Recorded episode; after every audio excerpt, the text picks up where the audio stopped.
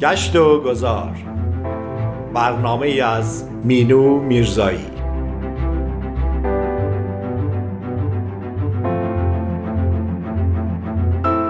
گاه گاهی سفری باید کرد یا مسیر دیگری باید رفت و کسی را باید دید گاهی شاید.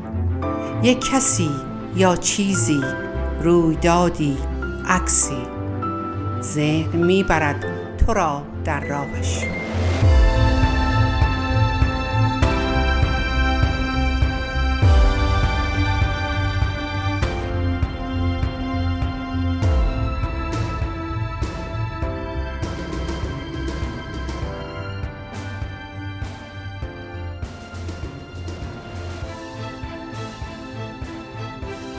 با سلام و درودی بی پایان به شما شنوندگان عزیز.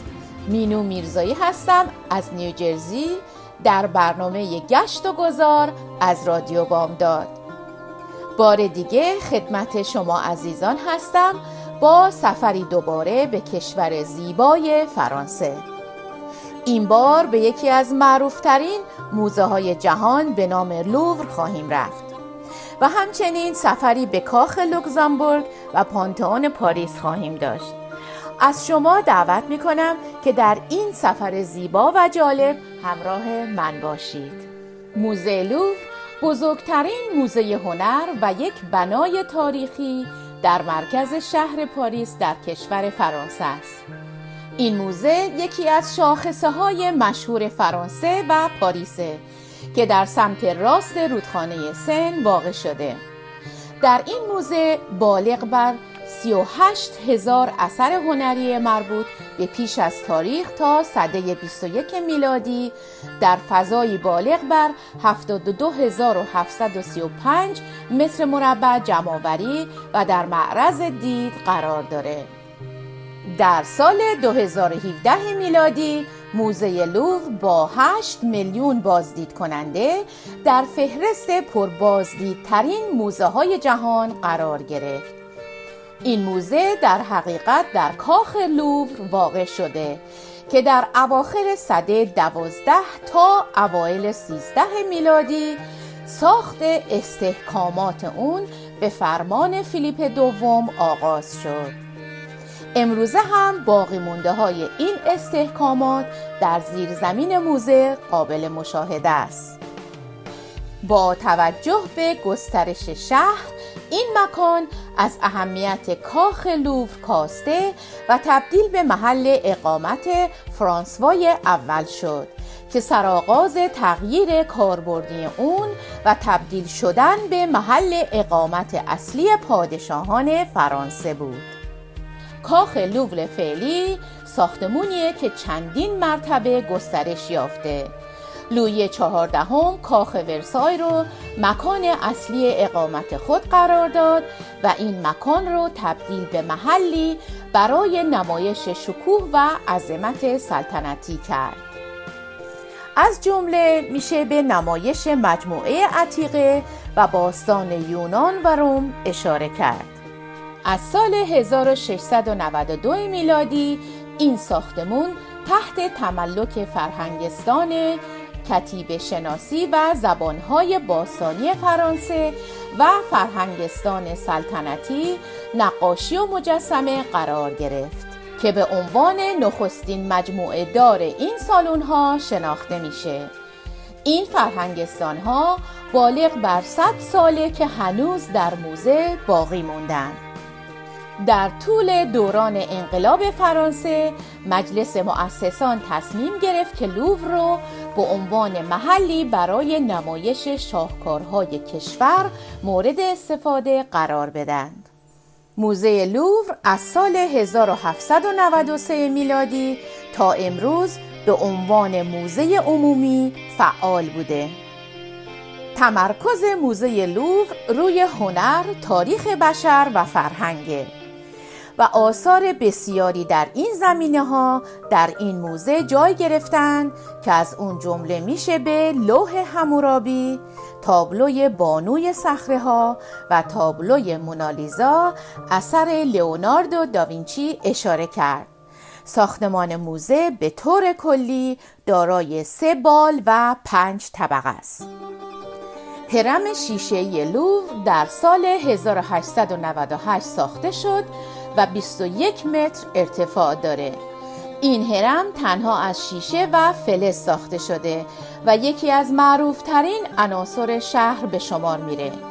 این هرم شیشه‌ای یکی از چهار هرمیه که در موزه وجود داره سه هرم کوچکتر حیات ناپلئون رو احاطه کردند.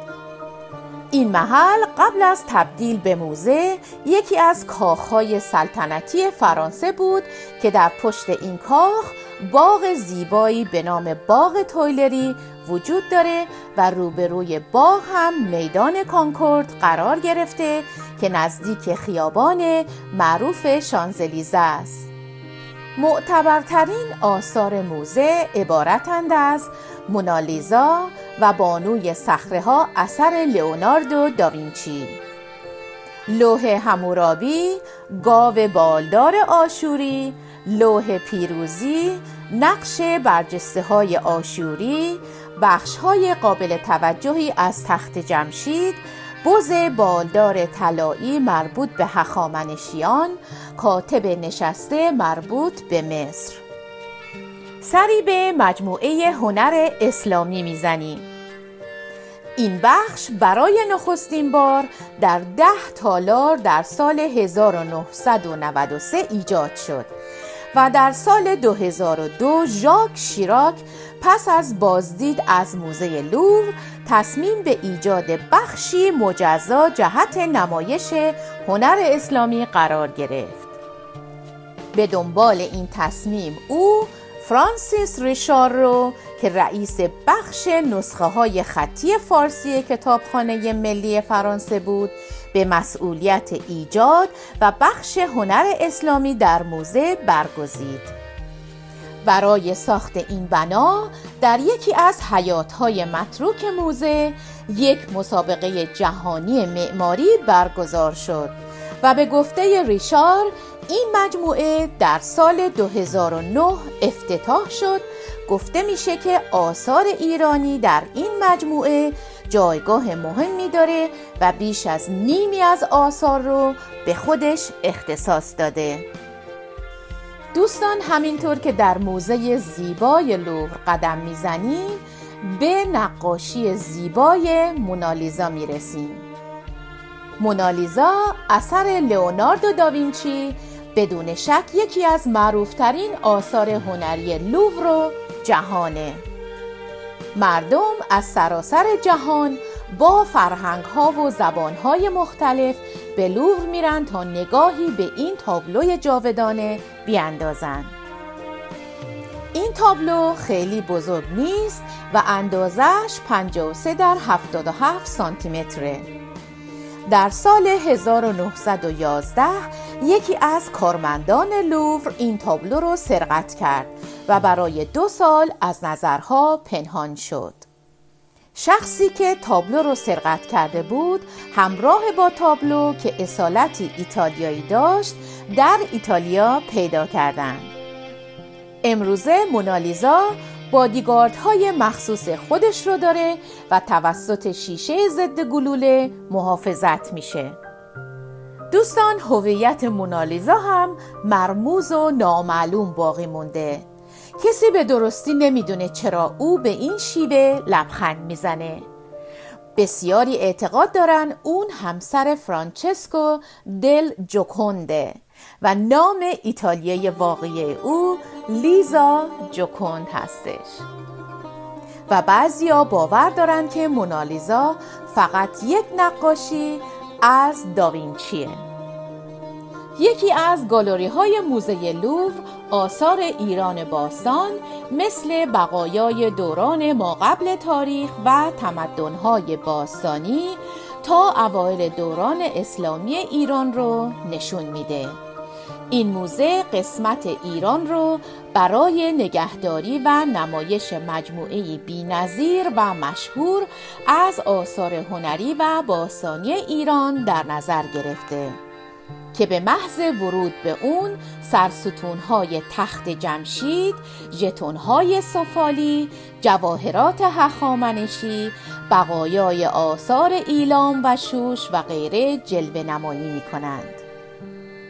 از دیگر آثاری که متعلق به ایران باستان بوده و امروزه در موزه لوف نگهداری میشه به بخشهای مختلف و عظیمی از پرسپولیس آثار عتیقه باستانی کاسه های گلی قدیمی نقاشی های نفیس مجسمه های سنگی نقش برجسته ها کتیبه ها سنگ ها و مجسمه های مربوط به تخت جمشید ظروف غذاخوری آثار مربوط به آشپزخانه کشاورزی لوازم جنگ پول شمشیرهای طلا و نقره و شمدانها و رسم الخطهای مربوط به دوران ساسانیان هخامنشیان و اشکانیان اشاره کرد. اسب دو سر که یکی از سرستونهای اصلی تخت جمشید به شمار میره از مهمترین و ارزشمندترین اشیای تاریخی منصوب به ایرانه که در موزه لوف نگهداری میشه. بازدید از این مجموعه بسیار هیجان انگیزه که هر ساله علاقمندان و بازدید کنندگان زیادی رو به خودش جلب می‌کنه. عزیزان این بود دیدار کوتاهی از موزه لوف چطور با هم به یک موزیک زیبا گوش بدیم و برگردیم؟ آروم آروم سپید سر زد. قاصدک از راه رسید و در زد. میتپه قلبم می‌دونم این باد داره میاره. خبری از یاد. همه وجودم شده یه دیدار. شادی تو چشمام شده پدیدار. عشقای شوقم به روی گونم. قاصدک من بگو بدونم. بگو که تنگه دل دیوونه.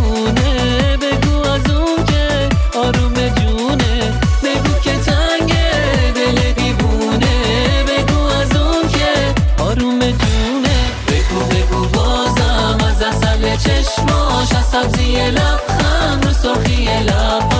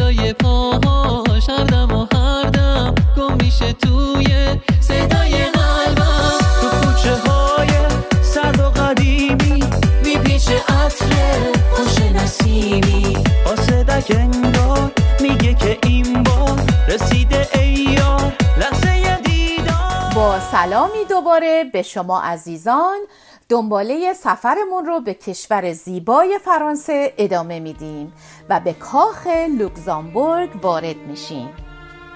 این کاخ بین سالهای 1615 تا 1627 در قسمت شمالی باغ لوکزامبورگ ساخته شده. قرار بود این کاخ محل زندگی جدید مری مدیچی باشه. طبق خواسته اون از معمار با الهام از یکی از قصرهای فلورانس به سبک فلورانسی ساخته شد. مری مدیچی همسر هنری چهارم پادشاه فرانسه بود. البته مری قبل از تکمیل کاخ از فرانسه تبعید شد و هرگز نتونست تکمیل شدن کاخ رو ببینه. در درون باغ این کاخ چندین آبنمای دیدنی وجود دارند که معروفترین اونها فواره مدیچیه که در اوایل قرن هفدهم به سبک باروک طراحی و ساخته شد. این فواره در انتهای یک حوز مستطیلی شکل دراز در سمت شرقی پارک قرار داره که در سمت راست اون مجلس سناست. مجسمه های مرکز این آبنمای زیبا صحنه از یک استوره یونانی رو نشون میده. دقیقا پشت فواره مدیچی فواره دیگه قرار داره که دارای یک قاب نقش برجسته که صحنه های افسانه یونانی رو به تصویر کشیده. در مجموع بیش از 100 مجسمه و بنای یاد بود در پارک وجود داره.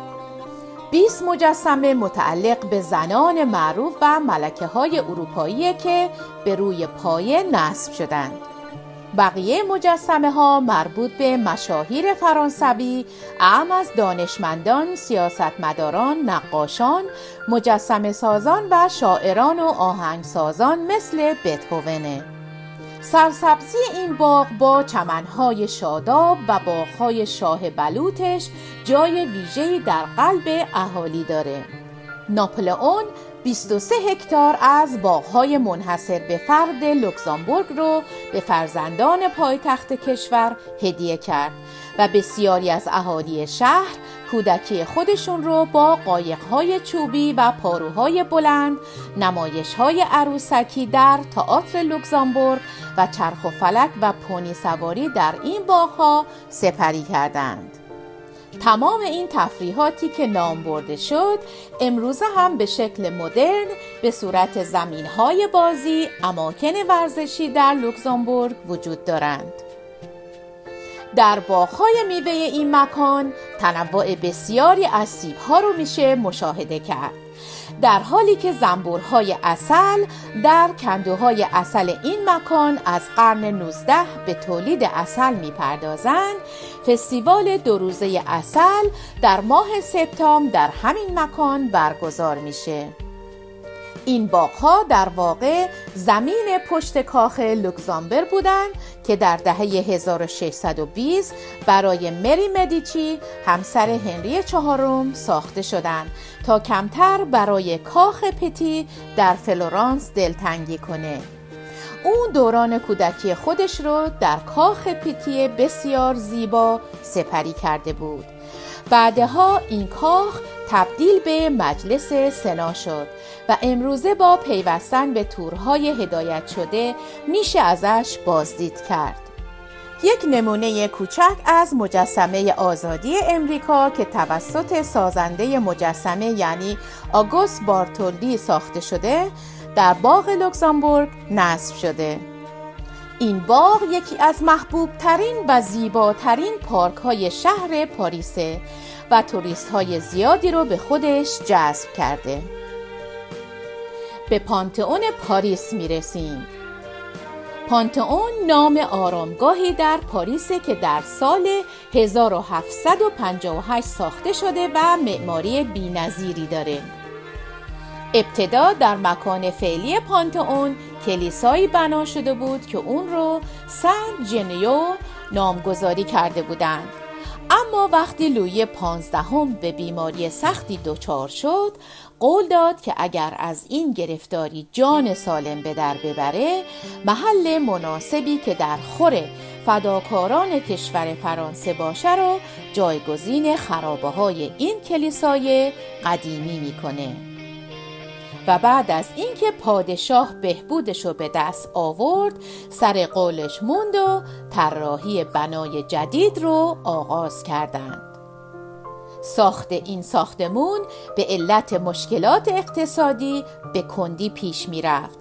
در نهایت ساخت کلیسا به اتمام رسید اما به دلیل همزمان شدن با دوره انقلاب فرانسه دولت جدید این مکان رو به آرامگاه تغییر داد و نام پانتئون رو براش انتخاب کردند تا محل دفن کسانی باشه که جانشون رو برای کشور فدا کردند.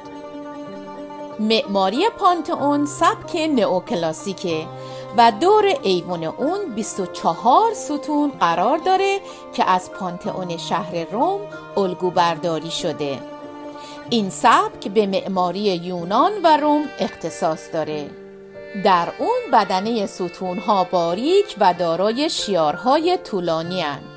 طول این آرامگاه 110 متر و عرضش 84 متره و ارتفاع گنبد بزرگ اون 83 متره. روی سر این آرامگاه به زبان فرانسه نوشته از سوی ملت سپاسگزار به مردان گرانقدر. داخل این آرامگاه با موزاییک ها و نقاشی های دیواری تزئین شده که حوادث تاریخی فرانسه رو به نمایش می‌گذاره و بعضی از اونها کار نقاش فرانسوی به نام پیر دوشاونه با آوردن چنین نقاشی های با ارزشی و مجسمه های معروف ارزش و زیبایی این ساختمون رو چند برابر کرده در این مکان آرامگاه افراد مشهوری از جمله ویکتور هوگو، امیل زولا، ماری کوری، ژان ژاک روسو و معمار پانتئون به خاک سپرده شدند. در سال 2002 مقبره الکساندر دوما رو به این مکان منتقل و پیکرش رو در پارچه پیچیدند که رو شعار معروف کتاب ستوفنگدار اون نوشته شده بود. یکی برای همه همه برای یکی. لئون فوکو در سال 1851 آزمایشی در پانتئون پاریس انجام داد تا نحوه چرخش زمین رو به همه نشون بده.